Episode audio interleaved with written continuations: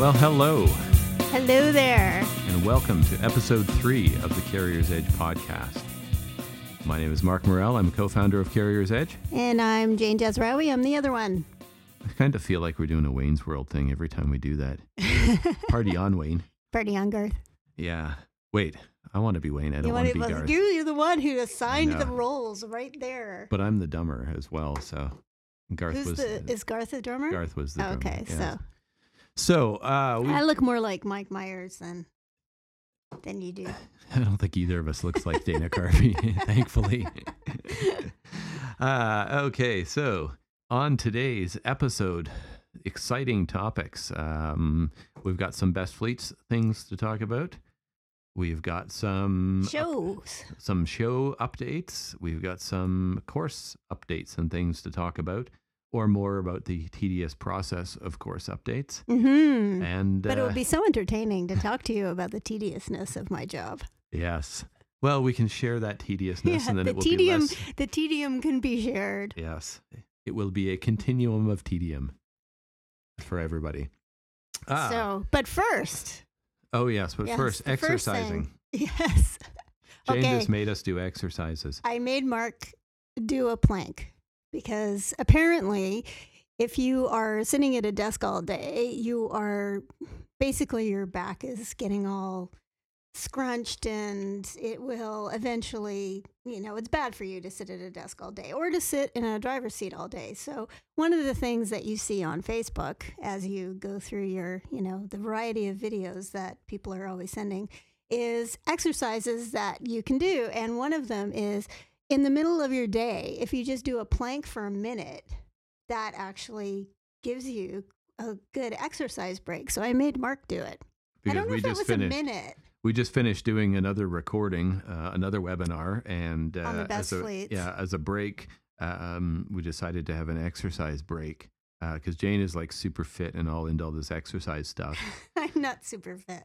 So she had to demonstrate how strong she is by doing planks and uh, you know putting me to shame on these. The particular exercise that I do, the exercise program that I always do, they're all over the planks. So it's basically you get down, you put your body into a plank. So you lean on your elbows and on your toes, so your body is a plank, and you just sit there. And then you can do other stuff that's, you know, interest like raising your feet and moving your arms and stuff like that. But apparently, just sitting in a plank is really good for your core strength. So everybody has to stop what they're doing and get down into a plank position. You can listen to a podcast while you're planking. That's true. You can actually, that is a good idea. So do a, all all of you should do a plank for the duration of this oh podcast. Oh my God. you don't want to do it for the duration. You have a killer wanna- core. Yeah. I don't think I could do it for more than, I think I can do it for a minute with very, you know, that's not too bad. Two would probably, I would probably start shaking. I'd be like you. Yeah, Mark that's was shaking. That's rough. It's hard work. Yeah. So we're all sweaty. We're coming to you sweaty from the basement of Markland Security, uh, Security, Markland Studios. Yes. Fantastic. Uh, okay. So in terms of the actual work stuff that we're going to talk about, um, I'm all about taking the breaks. yes. Because I was doing TDG, I'm still on the transportation of dangerous goods. And we'll get to that in in all due time. We will Okay. get to a fantastically exciting update on that. Okay. But first, even more exciting is what's going on with the Best Fleets to Drive For program. Because we've got lots of stuff happening. oh my that. God. Yeah. We have now surpassed our number of nominees. It's a record now. Yes, as of today, we have uh, 132 fleets nominated, and we still have. Should we I stop guess, encouraging people to A week and a half to go. Yes, we should definitely stop encouraging people. No. I well, think by the the, more that we get, the better. And, and I think probably by the time well this goes out, we'll have a, a week or so. We'll still have over a week left in nominations. Um, but uh, yeah, it's uh, it's getting to be scary. We're at uh, as of today 132 nominated fleets. And uh, earlier this afternoon, we did what is becoming an annual tradition of our webinar to help people understand the questionnaire. So, for anyone who hasn't participated in the Best Fleets program before, uh, it is a little bit of a terrifying experience for people in the beginning because after It's they get nominated. Uh, they log in to the system um, and they are presented with their sort of different phases of the things that they have to complete. Um, and the it's like questionnaire, the seven interview, different and things sections. like that. But they've got this questionnaire that they have to go through that's got like 105 questions on it. And it's like every different part of the company we're asking about. So we really give them the latex glove treatment in that questionnaire. so because it's a little bit unnerving for people the first time, uh, we started doing a uh, webinar to kind of walk them through it and explain what we're looking for and what we don't want to see and things like that. Because sometimes people will just provide one word answers, uh, which provide us absolutely no information. Sometimes they will write this lovely flowing prose about all of the things they believe on, in and all the things they're committed to. That also tells us nothing about what they're actually doing for their companies, for their drivers. So we started doing this webinar to sort of go through it and say, okay, here's what we need. Don't worry about writing sentences. Bullet points are fine, but focus on what's actually happening in the company. Um, and then we clarify some of the questions that people always seem to be um, uh, stuck with. Um, you know, there's some things that the people always seem to either misunderstand or no matter how we reword it, they're not quite sure what they're supposed to be doing. So we try and clarify that as well. Well, I think that we also sort of start the interviews and realize that people didn't get the question or we didn't ask the question. So sometimes when we want to find out how things are working, we've never said how. We, all we've done is given them a yes or no answer or a yes or no question, and they've said yes or no, and you realize, oh, that's not all we wanted to know. So you spend the interview trying to catch up on all the things that you forgot to put in the questionnaire and then so then at the end of every every best fleets year we tend to go through and sort of talk about what the problems were and what we want to do better and part of that is is doing questions. I think that we've really clarified a lot of a lot of good things like i, I think that we've had a couple of questions that were just duds and that we did get the information but it wasn't easy to get the information mostly because we didn't ask the right question. Hmm so the art of question asking is so underrated. you know, you know, people don't realize how difficult it is to actually frame a question so that you get what you're looking for. So when you're writing tests, and I write a whole whack of tests, you know, what am I asking for? Like, what do I want people to know? Like, what am I testing? And, you know, how do I want to word this? And is, oh, it's just, it's really hard. After a while, your, your brain is a little mushy. Well, and it needs to be an iterative process as well because you have something that you think captures what you want. You put it out into the field, Yep. and then you look at the data that comes back and see that there are opportunities to clarify it or reword it. Opportunities, yes. Yeah, and, it and wasn't a fail, it's an opportunity. well, we've done that with Best Fleets because when we started this thing, you know, eight and a half years ago, whatever it was, we put out the first version of the questions, and every year we look at the data that comes in, and we realize, okay, some of these things can be reworded. Some of these questions really need to be clarified, or we need to add additional follow up questions on there. So if we say, Do you do X? Well, we need to say on top of that, if so, tell us what you're doing, because then people are not just going to say a yes or no. Um, so uh, we are refining it. We are getting more and more precise questions because of the way the industry is shifting and because of the type of data that we're getting. We don't want just generic data anymore. We've got so much of that. We want to drill down in very specific areas. So yeah, like the um the turnover question, the retention thing, like, you know, why do people leave? yeah, So now we don't want just want a number about who left. We want to know why they left. Mhm. Um, was it voluntary, involuntary, medical?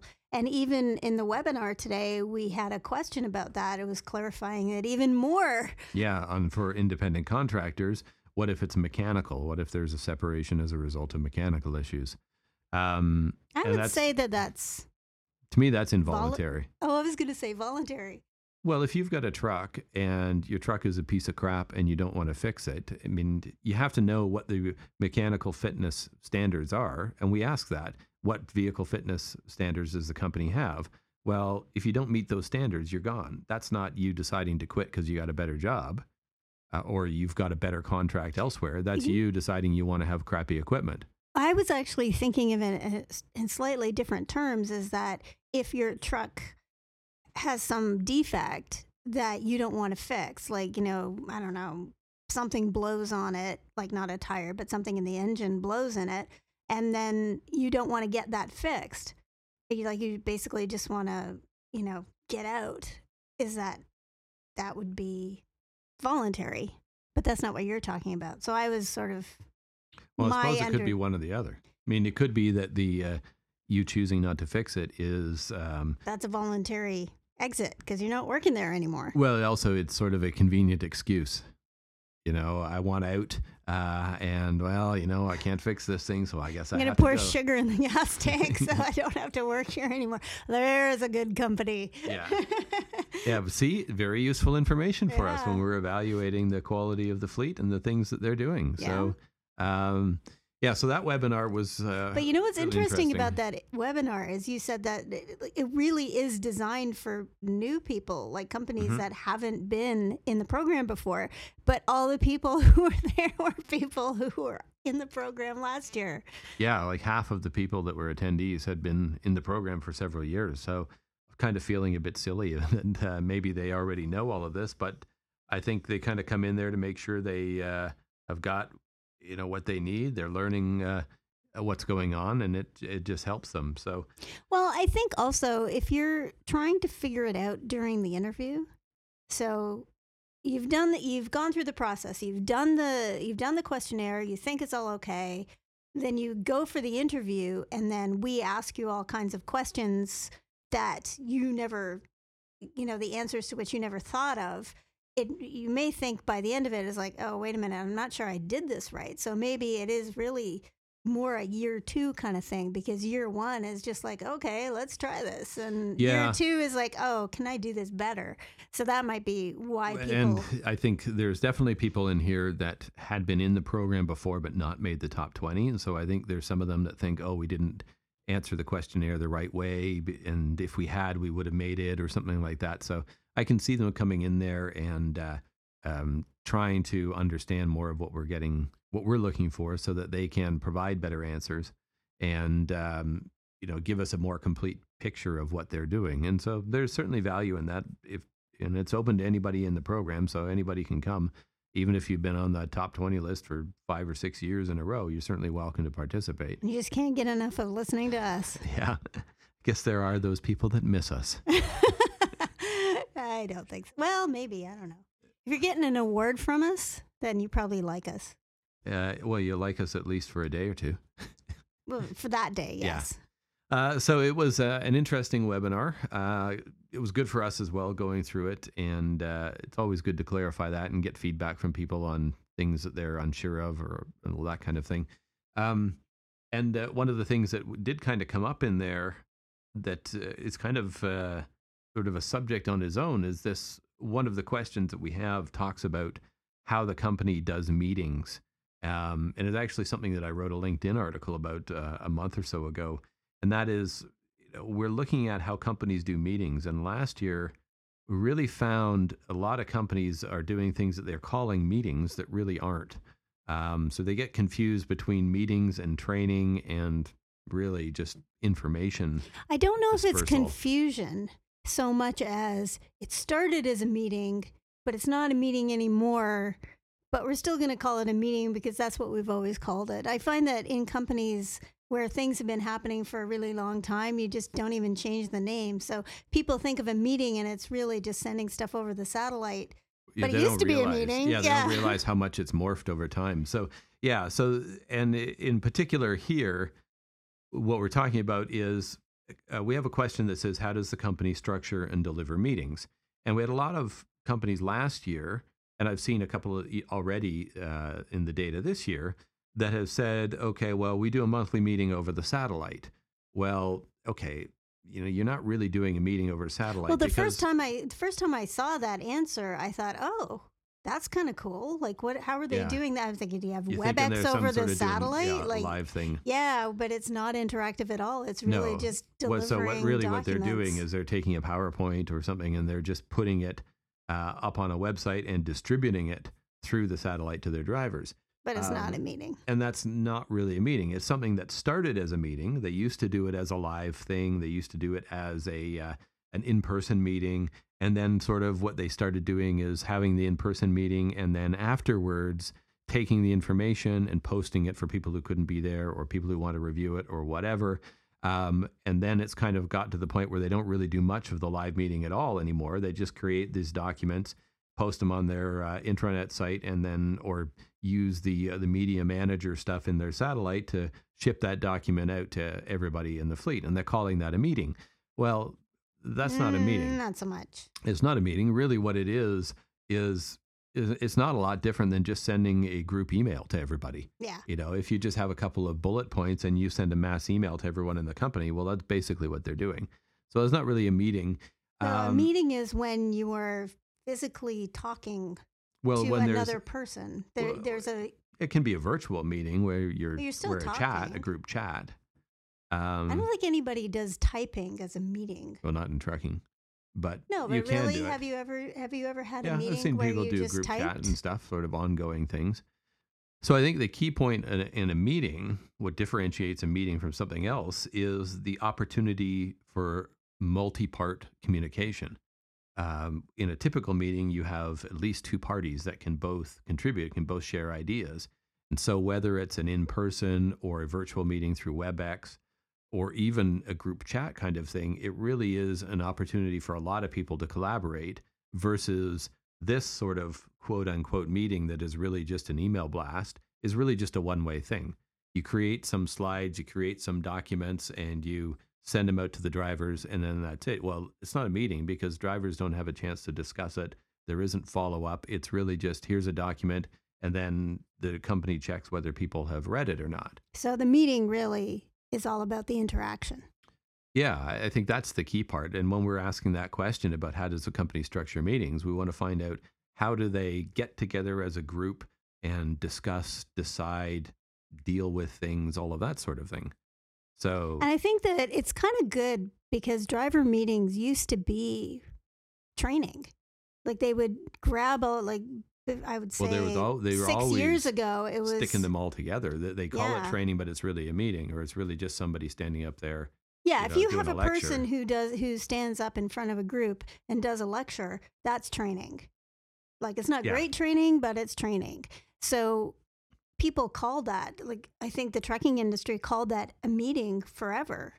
And it's not a meeting. It's it's training. So if you bring in all your drivers and then tell them about the new hours of service or new cargo securement regulations or or something like that, that's not a meeting either. It's, you know, you have one person disseminating Im- information. So if you're doing that over a satellite, then you're still just doing, well, that's not even training, that's just giving out information. So you have to have that ability to have the drivers actually talk back to you or be engaged in that process, in that two way process rather than a one way. So how would you differentiate then? What's a um, what's the difference between a meeting and training? if you are if you are giving people information that is new it's a change then it's you know something where they have to change their behavior so if you have to follow a new regulation or if you have to follow a new um, process in the company then that's training because you're telling people how to do something how to change your behavior. If you are um, just like even if you uh, but it, okay so um, talking about a meeting if you are giving people information but that doesn't need to make them change their behavior then it's a meeting where people can ask questions and do, and i know you can do that in training but training is really about changing behavior. So if you're not trying to change behavior you're really having a meeting. And if you're not having if you're not allowing for people to engage in a two-way communication then that's just dissemination of information. So wouldn't it be more accurate than to say that um, a meeting, a more effective meeting, it really morphs from training into a meeting when people have an opportunity to collaborate. Um, if, if in a true meeting, a bunch of people are getting together and there may be a general agenda or a theme or something like that, but each uh, there's a larger group of people that have a chance to contribute to that rather than um, pushing information from one to another. It may be pushing information back the other way, collecting feedback, collaborating, and that sort of thing. I think that that's a really effective meeting where you have that, you know, solving a problem as a group. But I think often in companies, you have meetings more to say, okay, these are the decisions that we've made. Do you have any questions? Mm. That's not training. Well, I would also then say that sort of what differentiates training is there's some sort of review or evaluation to confirm or some sort of more structured format that here's what we want to accomplish, here's what we're doing, here's how we check whether we've accomplished it or not. Um, or even here's what we're going to do, here's what we're doing, and then, you know, tell them what you're going to do, tell them tell them what you told them that sort of thing yeah you don't have that that step that three step process in a meeting but you do generally in a good meeting you should have an agenda and you should Yeah. have some sort of time so they're very action items as similar well. like you do have to realize that both types of group activity are group activities. Right. so there are going to be similarities and your organization and how the thing runs is going to be good or bad you can have training that's chaotic and unstructured and not very good and you can have meetings that are chaotic and unstructured and you know don't get to the point and that kind of thing. So but a meeting is really not about changing behavior. It's really just either disseminating information or asking for feedback on information that is or asking for ideas about information that is changing. Generally it's about information that's changing. So or Um, new information My So- question then around that is does it matter what the company calls it? I think so because if you don't define what you're trying to accomplish, if you don't define your objectives, so you have this you have 30 drivers, you're going to bring them in. Are you bringing them in for training? You're bringing them in for a meeting. I mean, really your outcomes are going to be different. Will their behavior change afterwards or do they just, you know, have a greater knowledge of what's going on in the company? Now, we had a meeting uh, a little while ago, and because we're a virtual company, we have meetings all the time. We have them over the phone and over Skype and that kind of thing. But we had a meeting in person, which was unusual for us at Carrier's Edge because we don't see each other very often. You and I do, but the rest of our staff doesn't. So we actually had that meeting not to change their behavior, but for them to see each other, to get, you know, have that physical, you know, being in a room together and to talk about what our company is doing and about our goals and that kind of thing and ask for feedback. Have a shared experience. Yeah, that's not training. Well, the other side of it that I think is important for people to distinguish, and when I was writing my article about meetings versus training and things like that, one of the things that I pointed out is that if you're sort of doing one thing, um, so if you're doing something that you're calling regular meetings and really it's kind of a half hearted approach to training, one of the problems there is that you often can fall into a trap of thinking that you're doing a lot of this thing that you're really doing almost nothing with. So th- some of these people would say, "Oh, we do lots of training. You know, we got lots of meetings. We're doing lots of training and stuff like that." But the reality is, no, they're doing an email blast once a month. Well, okay, you're not really doing that much. So you can end up sort of fooling yourself into thinking that you're doing a lot more than you are, and that can be dangerous as well. I think you- that's a good reason why you want to be able to determine what each of those things are. So, do you want to do an email blast or do you want to just blast information to people? That's that's fine, Mhm. but recognize that all you're doing is it's just like sending things in the pay pay stubs. hmm You know, you're not really interacting with them. They don't have any ability to interact with you in that particular time period. And then, so training, it's really about um, giving them new information that's going to change something. And a meeting is giving them information for a different goal.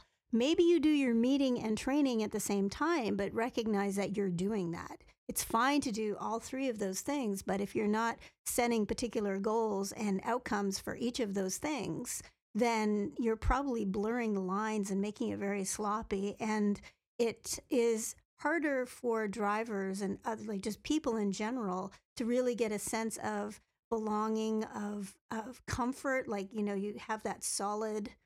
You feel like you're grounded when you know what's going on, and when you're not quite sure what's going. On things are all what's you know like kind of eh, not eh, when they're not very straightforward. Jane is doing a really weird dance here to I try know, and articulate when what she's things talking are about. when things are weird uh, or if you, you aren't sure what's going on if people aren't giving you good information like if you're not quite sure if something's training or a meeting or what you're supposed to be doing in response Hmm. then it it's not as it's not as pleasant it's not an as interesting positive. point. Is uh, and it may not matter so much from the company's point of view because the company may have a sense of what they want to accomplish out of it, but you also need to telegraph that to all the participants. Yeah. What are they expected to do as part of this? Are they expected to show up, listen, and then leave?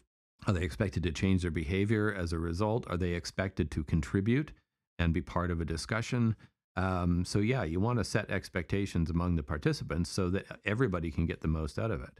or even like give them a directive for what to do after we want your feedback fill out this form um, do a survey um, you have to write a test that you you know you need 80% to pass you you know what is going to be expected of people you know when are things going to change when are things going to happen like how what does this mean to you Hmm. and if you don't communicate and bad meetings generally don't communicate that. You go into a meeting and people just waffle on for a while and you go, okay, well, that was useless. That's why people hate meetings. Is and PowerPoint, yeah, because that ends up being the crutch. Yeah, you just throw a whole bunch of vomit, a whole bunch of bullets onto a PowerPoint uh, Mm-hmm. presentation, and that's supposed to solve all your communication problems. And speaking of which, our next monthly uh, webinar ends up being the PowerPoint one, which is one of my favorites to deliver because I basically Because you rail. talk about bad. PowerPoint and how to do good PowerPoint. So uh, uh, yeah, that's a that's a fun one. Um, but you said something else uh, earlier, and you, you actually referenced it a couple of times that I want to come back to.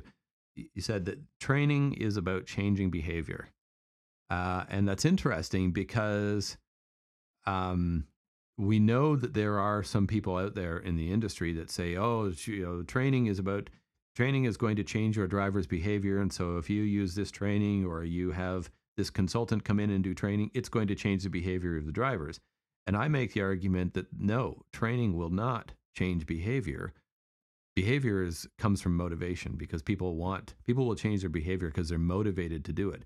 Training will provide them the tools to change that behavior, the knowledge and potentially the skills, um, and give them the practical ability to do those new things, but it isn't necessarily going to change behavior on its own. I totally agree with what you're saying. However, if you want to, in a you know a very short time, explain the difference between training and a meeting, then that's what you're going to get. Sorry. Okay. Um, but yes, it, training is you, you deliver you're delivering material. Hopefully, you're testing it Mhm. on that material. But you do have to address the human part of it as well. Like, you know, are people interested in changing their behavior? Is what's in it for them? It's that whole, you know, uh, Oh, the back in management part of it. yeah, what's in it for me? The WTFM, which people back No, in my With consult him, with them. not WTFM. Yeah, it's like WTF or, or TFM. If you don't do with him properly, everybody will Go be WTF. Yeah. Yes.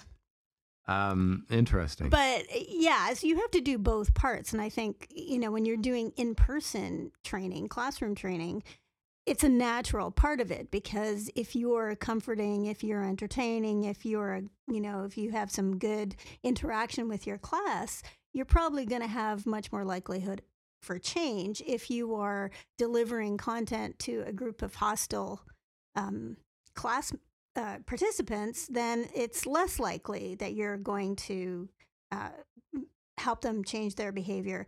It, it also has to do with the with what happens if you don't change your behavior. So if you if you don't use an LELD, you know, after everybody's supposed to, then you're probably going to get in trouble. If you don't follow cargo securement regulations, yeah, you're probably going to get in trouble. So there's a big what's in it for me uh, to actually follow what your training says. And same thing like drug and alcohol, all of that stuff. It, it does help change the behavior. But yes, the participant has to want to do that. And if they don't want to do that, then you have to address that kind of separately. well, and you have to address it first because there's no point in teaching them the the knowledge, giving them the skills and things like that if they're not motivated. Because Well, sometimes sometimes training is the first part of training is that. yeah, So like that has to be done up front so that they're receptive to what you're talking about. Definitely. And again, whether it's online or classroom or however that training is being delivered, that part of it, the motivational part of it, has to be done first. And when we say motivational part, I want to clarify because as soon as I say that, I think of some Tony Robbins type Yeah. person with the whoa claps Yeah. and the everybody rah rahing.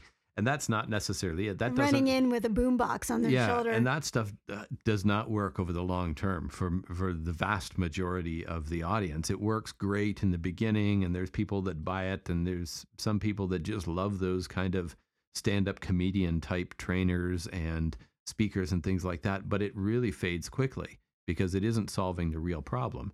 I think that's an interesting point because entertainment is a big part of classroom training is how entertaining you are. Right. And you do have to be somewhat entertaining when you are doing it because sometimes your subject matter is god awful boring. It's just bleh. So you do have to have some sort of um, you know, stories or other entertaining things. But what happens is I don't know if people don't they only measure a lot of the time people only measure training right after it's happened.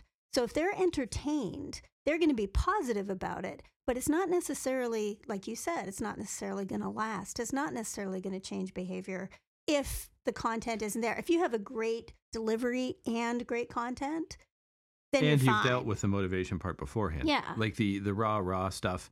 Uh, yeah, it makes it entertaining while you're there. Um, a- and you know, even within the online context, that's what you do in your courses. You find ways to make it enjoyable and provide a little bit of I don't know if I'd call it entertainment value, but a little bit of enjoyment for people.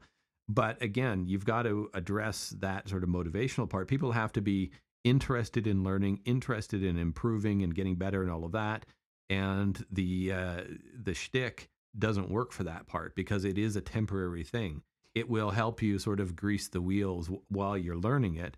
But if you haven't addressed the things that are causing the discomfort or the lack of motivation in the first place, all of those things are just going to come right back after the person is done with the training. Yeah, So and it will look- out of the way. And what it will happen is it will make the trainer look like there, or the course, or the, the, if it's an online course, it would look like that material is failing when that's really not the failure point. The failure point was the preparation of people to have that change presented to them. So if you're not preparing, then don't think that it's going to work. So if you're going to introduce ELDs to all of your drivers, make sure that you've prepped the ground first, that you've told them about the change, you've warned them that it's coming, you've talked to them about the benefits, you've talked about what their life is going to look like after it comes in, and it's going to be a lot more smooth or have someone already there who's who's had experience with them and saying it's fine you're going to like it that kind of thing but i just want to go back to and just talk about why we the motivational type of training and I really only experienced this once as a participant, not as a trainer. I could never do this kind of training, um, the Tony Robbins kind. And it was sales training, and I was not, I was supposed to be a, a technical trainer for this company. And I ended up doing, this was back in 2000. And I ended up going to a sales training in um, different city. And they literally, it, there was like five of them for some reason. There, there's so many trainers and it was like a it was like a show it was like totally like a show and so you're all sitting there in the audience and they literally when eh, i guess is way before ipods and things like that but this one guy literally ran into the room with a big boombox on his shoulder with this really loud music playing. They have they're mic'd. It's not that big a room that they needed to be mic'd but they were and they're all like running and clapping and like being this rah rah rah and you know being a canadian i wasn't really used to that. Sort of thinking what is going on? This is sales training? Oh my god. And then there at one point uh, we had to try and uh, karate chop a piece of wood. I think i did actually. And i don't don't even remember how i did that. And um the other thing was the whoa clap was basically and i can't remember how it went but it was that I think it was like you basically went, whoa, and they all clapped. It was like that silly. And you know what? I don't remember a single thing about what I learned in the, I don't think I learned anything in that training session that was on for 2 days. Two full days Two of full days training. of that. It was sales training, but that's what I remember. And I'll point out that this was a dot com company that crashed and burned with all of the other dot coms. yes. So for all of that investment and effort in putting together this fancy show Oh, of it was sales like- training, they didn't end up selling anything the Vegas show because of training. their business model was completely broken. Uh, and they really had no hope, but yet they had tons of super motivated salespeople, and and they spent a bundle of money doing this in hotels. And if you've ever tried to book uh, the AV that's available through a hotel, the the audio visual stuff, when you book it through the hotel, it's insanely expensive. They completely screw you on that.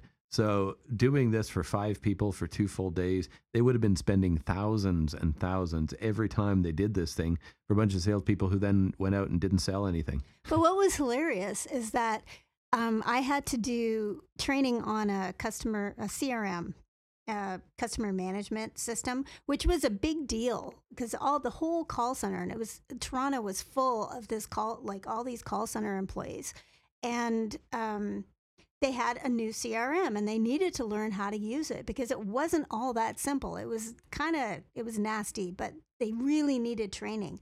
So what happened? So I'm the technical training manager, so I'm doing that. But who swoops in is the sales manager, the sales training guy. He's gonna go do this motivational session at the same time as I'm doing my technical stuff, and I'm thinking, this is ridiculous. This is completely ridiculous. They need to learn this for their jobs. Don't friggin' motivate them well. Like we don't need a woe clap here. So they actually I can't remember what happened. It, it sort of worked out, but I was severely unhappy. That was one of my reasons for not wanting to work for anybody uh, anymore. So Bad we've digressed somewhat, but we don't think highly of motivational uh, training. No, or, or we're not digressing. We're talking about make sure that your objectives are met with whatever group activity you're going to do. yes, have the entertainment baked into how you deliver the content. Take care of the behavioral or the motivational stuff beforehand, and then measure it after, and not just immediately when the training is finished. Measure it a month and a quarter later. hmm But um, part of that, is, is- you were kind of alluding to it when we were talking about measurement and all of these other pieces. Uh, it reminds me of why we say that training is always only one part of the solution because you can have the most amazing training in the world, but if people aren't motivated or they're not given the support or the tools or any of these other things to do the job properly, the training won't end up being very successful at all. It'll end up being a mess and a waste of time. So that's going back to your point that people often will use something, and particularly if it's online or something, people won't be motivated. They'll go through the training. It doesn't make any difference. And then people think, oh, it's the problem is, is the training. Uh, so that's why we talk a lot about how you've got to take care of all of these pieces, and the training is just one piece of that. So That It- doesn't mean that all training is good. no, but no, by all means. But even good training will fail. And this is the thing. Even good training will fail if the other pieces aren't done. So it just reminded me. I had a conversation with one of our resellers this morning, uh, Shane Cutler, called, and and he's a, a reseller, but he's a, a risk consultant. So he goes in and he helps fleets that are in trouble, and he sort of cleans them up and uh, looks at their files and uh, helps them put together programs and things like that. And part of it is a training program. And he's talking about it and he's been having really good experiences and he's obviously very good at what he's doing because he's getting a lot of business um, and he's gone you know from something like three fleets six months ago to like 40 fleets now that he's working on he keeps trying he's hiring more staff to help out with this and so all of the insurance companies are giving him fleets to help uh, whip into shape but he's talking about um, th- what he's seeing in terms of results and he said that he's seen people that have um, their safety records have improved by 50%. And he said, you know, yeah, that's not all CarriersEdge. That's not all just the training is doing it, but it's part of it. It's all of the other things that happen. So, yes, training uh, can certainly be part of it. And it's good that he recognizes that there's a lot more to it than just that. Training is certainly an important part of it, but it's making the drivers feel like they're part of something. It's having the documentation in place, having a process, putting together a complete package for everybody. So, um, yeah, it's uh, um, was good to hear that, and it's it's nice to hear that our, our partners are having success and sort of making a difference uh, in the industry. So, um, yeah, we've really digressed from talking about training versus meetings, but um, we have covered a lot of ground. So, those are our thoughts on training versus meetings and how to do it and how to do it right and wrong. All right, moving on. Now we've covered all of the difficult and complicated things. We can focus on the fun stuff now. Which is all the parties you get to go to. All, all the party singular. uh, yeah, so I have an update on uh, MC&E, uh, which was a couple of weeks ago. Uh, I was in Las Vegas for ATA's Management Conference and Exhibition. Complicated name. I guess they don't want to call it a convention. They want to make it sound like it's a lot of work or something. Um, or that's bigger. Exhibition sounds better, bigger. Management than... conference sounds serious, and yes. you know, it sounds like something that you can justify spending time and money at, versus convention, which sounds like a big party. Yeah. Um, well, exhibition does seems. Yeah, it was really was was both. Was uh, it? There was there was serious management business being taken care of, uh, and then there was a lot of screwing around as well. so the high point uh, for us was the uh, the Techn- tech techni- technical innovators, innovators, technology innovators after party. It was such a high point. I can't remember the name of it, uh, but it was a party that happened in the ice bar. So that was my first experience in an ice bar, which I realized after being in there is just a giant fridge. It's like a walk-in freezer, um, but instead of being filled with food. Uh, they've taken ice sculptures and things like that. So they've created tables and benches and things entirely out of ice. Now that's cool. I also realized that not all of it is ice. Some of it is like um, clear plastic, and they put ice really? on top of it. Yeah, I think there's some things where well, I guess got you need frame. molds. Yeah, They do have some molded stuff, and you can't have it like getting chipped and things like that. Yeah, Uh, but the tabletops uh, were ice, um, and all the glasses were ice. Sort of all the cups were like you know like Were a, they a highball cup. it was it's just very ice. thick. Yeah, but it's all made out of ice, so it's very thick.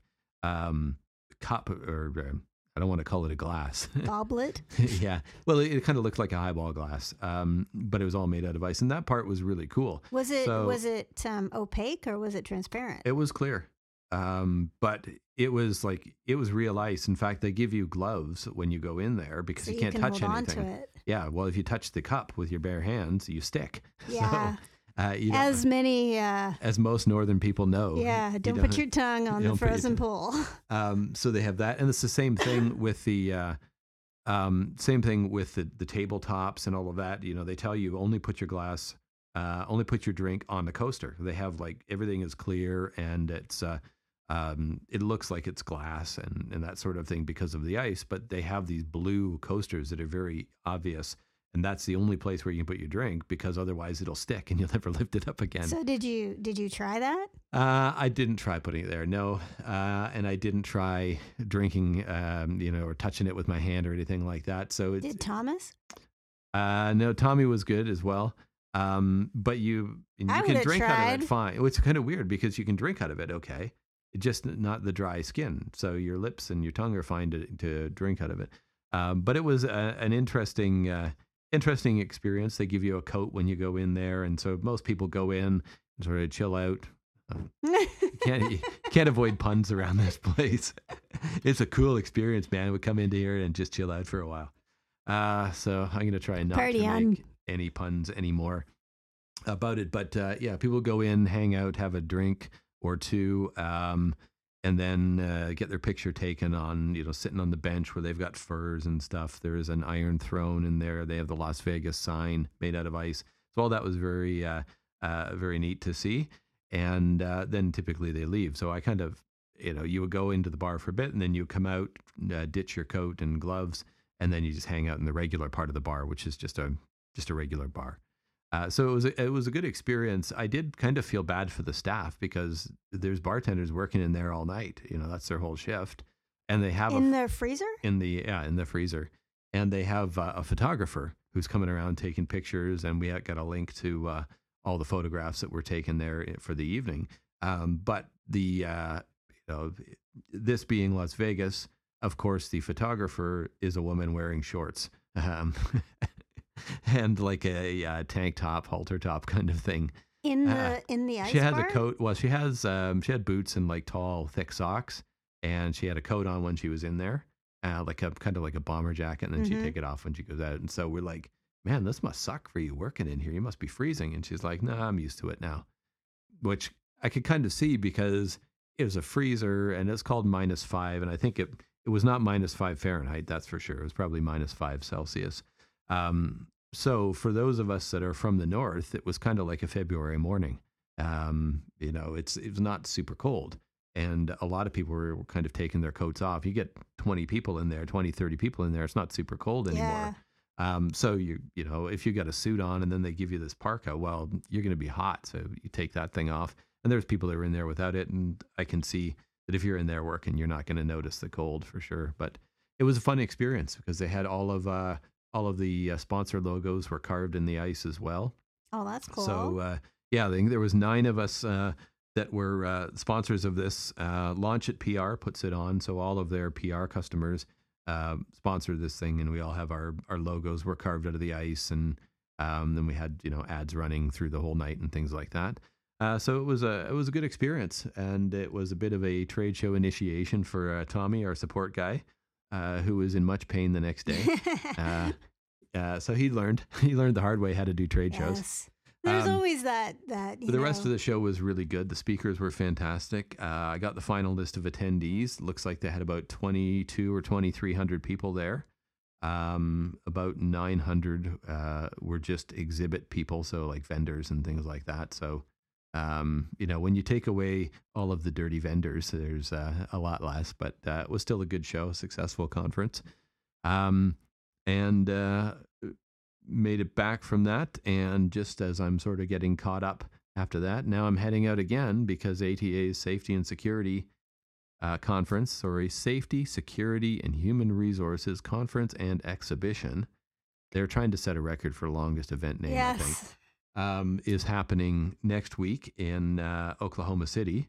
And uh, so I'm, take, I'm heading down for that. That's a much smaller event. There's about 140 or 150 people uh, for that one when you don't count the uh, exhibitors and things. But even the exhibitors, there's like 40 or 50 exhibitors. So it's a much smaller show, uh, but it should be interesting as well. And uh, um, I'm looking forward to that. I've never been to, oh, I have been to Oklahoma City. Yes, we went through Oklahoma City when we did our giant RV trip few years ago. Although we didn't really stay there for very long. We kind of passed through. I think we stopped for lunch at Cracker Barrel, and that was about Was that a. Cracker Barrel one? Yeah. Um, that's I a- love I- Cracker Barrel. yeah, and I remember these Oh. cities by the restaurants we I know. at.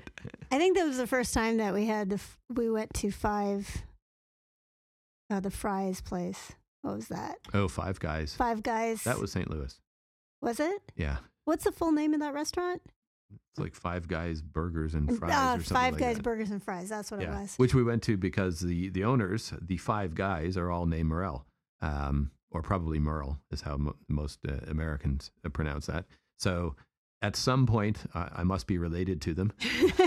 although I've gone back a few generations and can't see it. But uh, um, yeah, so we went and stopped there. But uh, I liked Oklahoma City uh, for the two hours that I was there. So well, you will get to know and Yeah. uh, in more well get to know some conference. the Yeah. conference area of a hotel. Well, not just that, but see, um, the thing that I'm discovering about shows, the way we do shows, we have a sort of a booth that we take down there with us. Lots of people do this. You have sort of a pop up booth that you take with you. And then you have a TV that you're going to run your demos and things on. Well, it's a pain in the butt flying with a TV in a package. So, um, and you don't want to rent one from the show providers because they charge you a stupid amount of money. So, what p- most people do is they just go to Walmart and buy a TV when they get there. And uh, the more enterprising salespeople will use it at the show for three days and then return it and get their money back after. But not after you. I can't do it. I, I can't bring myself to be that guy who uh, goes back there and says, "No, I don't want this anymore. I don't like this TV." You know, I've got my use out of it, and they're not that expensive, so I just give them away. Uh, it's still cheaper than some uh, deserving. Uh, yeah, it's still cheaper than renting it, and it's less hassle. So, I mean, it's a bit of a hassle getting it because uh, I think I get in at ten thirty on a Sunday night, and then sort of Monday I'm going to have to get a cab out to Walmart to buy a TV, um, and then come back. But uh, it's worth it. Um, and then I always make a new friend because there's somebody who will take it off my hand.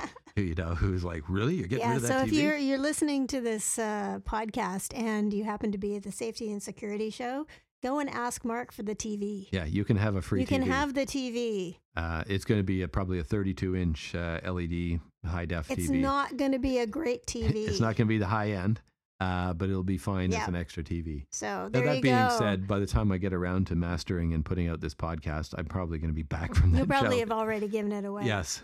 So there you go. Um, But you another thing to- about these shows is that we've started sending out uh, invitations. Yes, we got a fancy uh, uh, postcard Very coming out in advance of this one, highlighting Jane's uh, lovely vehicle inspection courses and talking about the uh, the most important parts of vehicle inspection, the brake lights and tires, or BLT.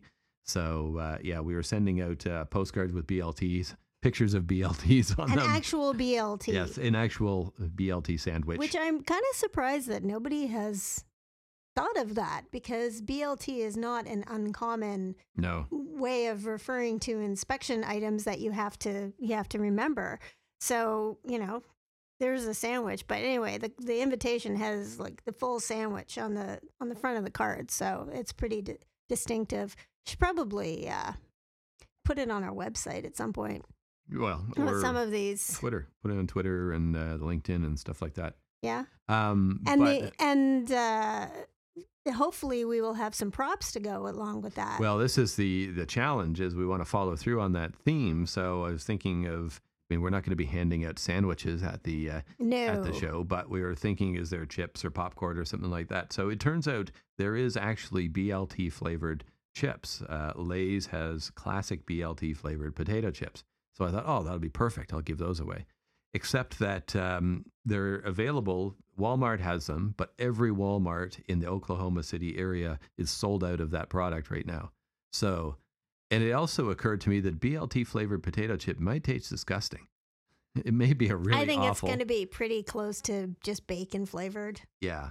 Uh, probably it's going to be just sort of bacon with a hint of tomato But or there's something. po- bacon bacon flavored popcorn. yeah, I think I'll end up getting like, Just getting some kind of bacon, chips yeah. or something and hand out those. Yeah. So if you were at the uh, safety and security conference um, and you're you're listening to hankering this, for some uh, you may chips. you may be the proud owner of a, a new TV and a bunch of chips and several bags of chips.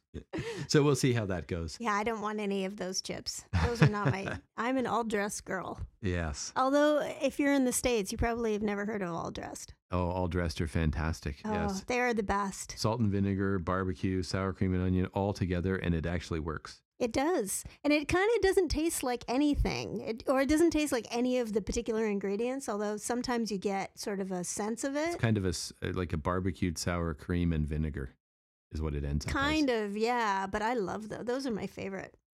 So we uh, we'll see how those uh, uh, how those play out, and uh, I'm looking forward to this show because I've never been to this AATA safety conference before. Uh, they've got some interesting um, people booked to speak, so uh, we'll see how it goes. Uh, and I think that's sort of mostly it in terms of upcoming events. Um, I mentioned the uh, webinars, uh, our monthly webinar, which is my uh, my favorite one, ranting about the awfulness of PowerPoint and how to not suck at PowerPoint, which is what I wanted to call the webinar originally. But How to not suck at PowerPoint. yeah, yeah. That's a good name. Yep. Uh, so moving back into other things that we are working on. On the last podcast, we talked a little bit about the reg- recent changes to the dangerous goods regulations in Canada. It's not that recent. I mean, um, and the the fun that you're having, uh, or that you were thinking you're going to have around updating the content, and you've basically spent the last three or four weeks diving into that and trying to uh, turn it into what it needs to be in the course. So what's happening with that? Um, it's well, I think uh, part of the problem was that we need to get it translated into French too.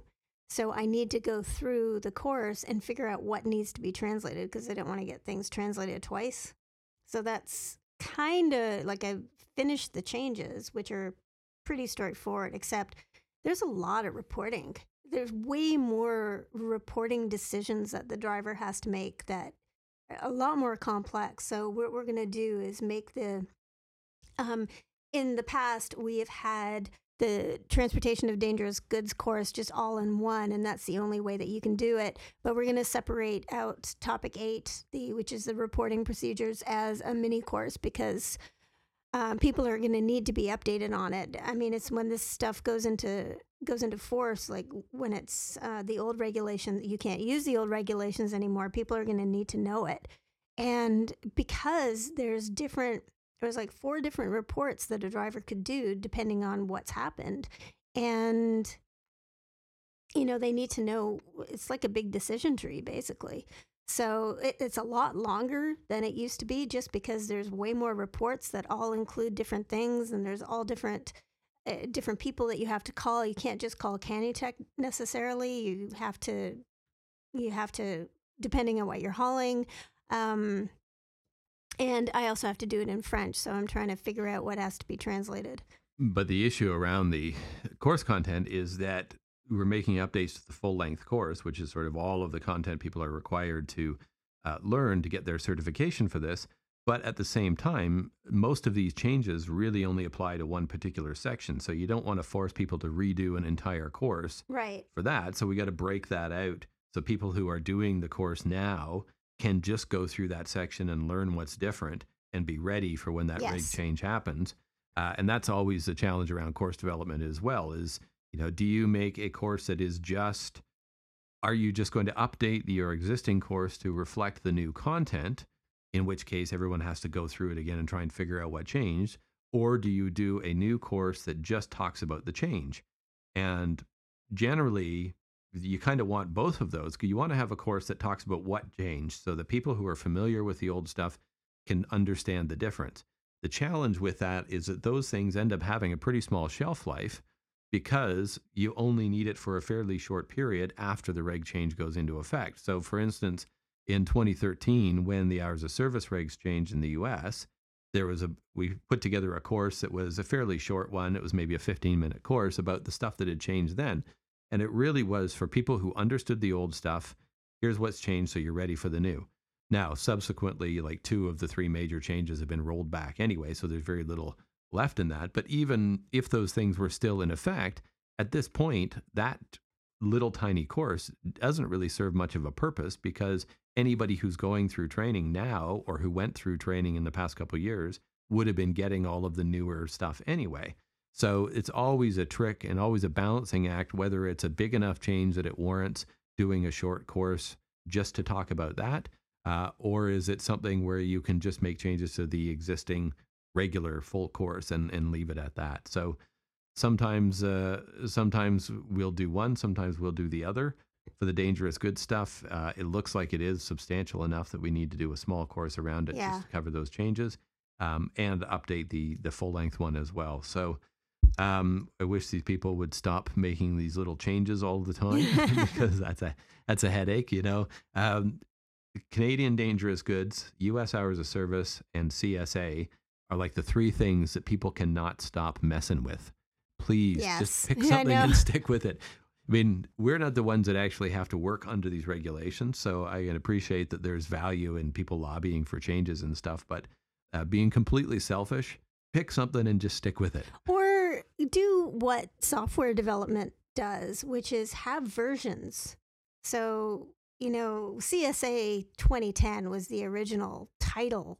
So have a CSA 2012 with all your changes or WHMIS. Yeah, don't be Um, doing it in, in bits and pieces. Yeah, so HCS or WHMIS in Canada, um, they have a there's different versions based on the year, which is actually makes it a lot easier for people who have to do the training because you have it in clumps. You don't Mhm. have to do these little tiny updates all the time where like the last update was really to just one like one page or two well, it's easier uh, from a, a business standpoint. It's also easier to understand and plan training around it because if Mhm. it's something that there's going to be a 2015 update, then a 2016, then you're not constantly trying to figure out who needs what training. You know, okay, you're going to train your people in 2015 on this, then going to train them for 2016 for the next thing, and then as it comes, you can each you can do that training for all your people and be up to date. Uh, if it's just these sort of ongoing drips of updates, it just it's insane. And that's what I think. That's what I don't like about how they're doing it with uh, transportation of dangerous goods It's just dripping. So you're just constantly, you have to be constantly aware of are there changes? Are there changes? And you know, the, every time that they send email updates, you're like, does this apply? Does this apply? So it's it's annoying. Mhm. I just find it well, annoying. it's got to be a nightmare for safety people that are trying to stay on top of Yeah, well, not only operations that, people and all but look at the enforcement.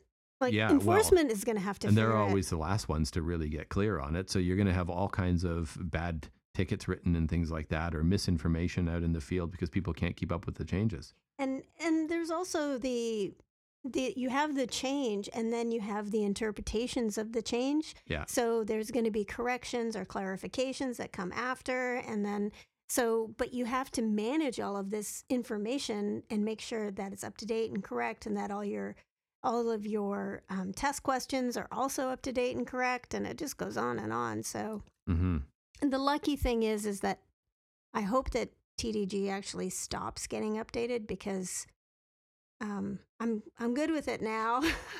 Well, we want to move on to not, something you else. know- We want to do some new stuff. yeah, it's hard to move on to new stuff when you're just constantly reworking the old stuff. Yeah. It's, um, but anyway, that's what TDG. So right now, I'm trying to figure out. Oh, and the other thing with French that is always so much fun is that there's never one word that really matches the English word. There's like four or five. So if I get if and because we just uh, translated um, a different course and I have noticed that translate different translators will use different words or be more flowery or more descriptive or whatever and there are certain styles that different translators have and uh, it, it it can really differ. Like we had a page title that we had translated it was dangerous goods thing and we had a page title that was translated but it wasn't translated the same way that the regulations had it translated. So it was kind of confusing or incorrect and it, that kind of thing kind of can really um, bog you down when you're trying to update courses and things like that. Hmm so i'm nearly done with my translation. I think i would imagine that i can get these uh, out in the next two or three weeks. So hopefully by the end of november Mm. it will be out mini right. course and full Okay. and that's just scheduling my voiceover so Yeah, so we've got a lots of other new things coming in addition to that as well. We're continuing to uh, um, work towards uh, completion with the French vehicle inspection, uh, Punjabi hours of service, Yep. and Spanish hours of service as well. So those are all uh, continuing uh, their builds uh, internally, and uh, I would think that maybe not all of those, but the bulk of those will be out before Christmas. yeah and wellness uh, us wellness so there's going to be, be going out illness shortly. and injury yeah illness and injury and diet and exercise i believe are done Oh, okay. So I they just just, need to- a. Well, they just they need, a, a QA, and then so yeah next live. week i think for those So by the time this podcast is out, they should be Mhm. live too. All right. Yeah. yeah i just got notice uh, from from kevin about that so Okay. yeah Excellent. Well, I think that can uh, wrap it up for today. Uh, we have uh, uh, got lots more stuff coming up, and uh, we'll talk about some uh, of those newer things in the next podcast. So, once again, thanks everybody for participating, and have a great day.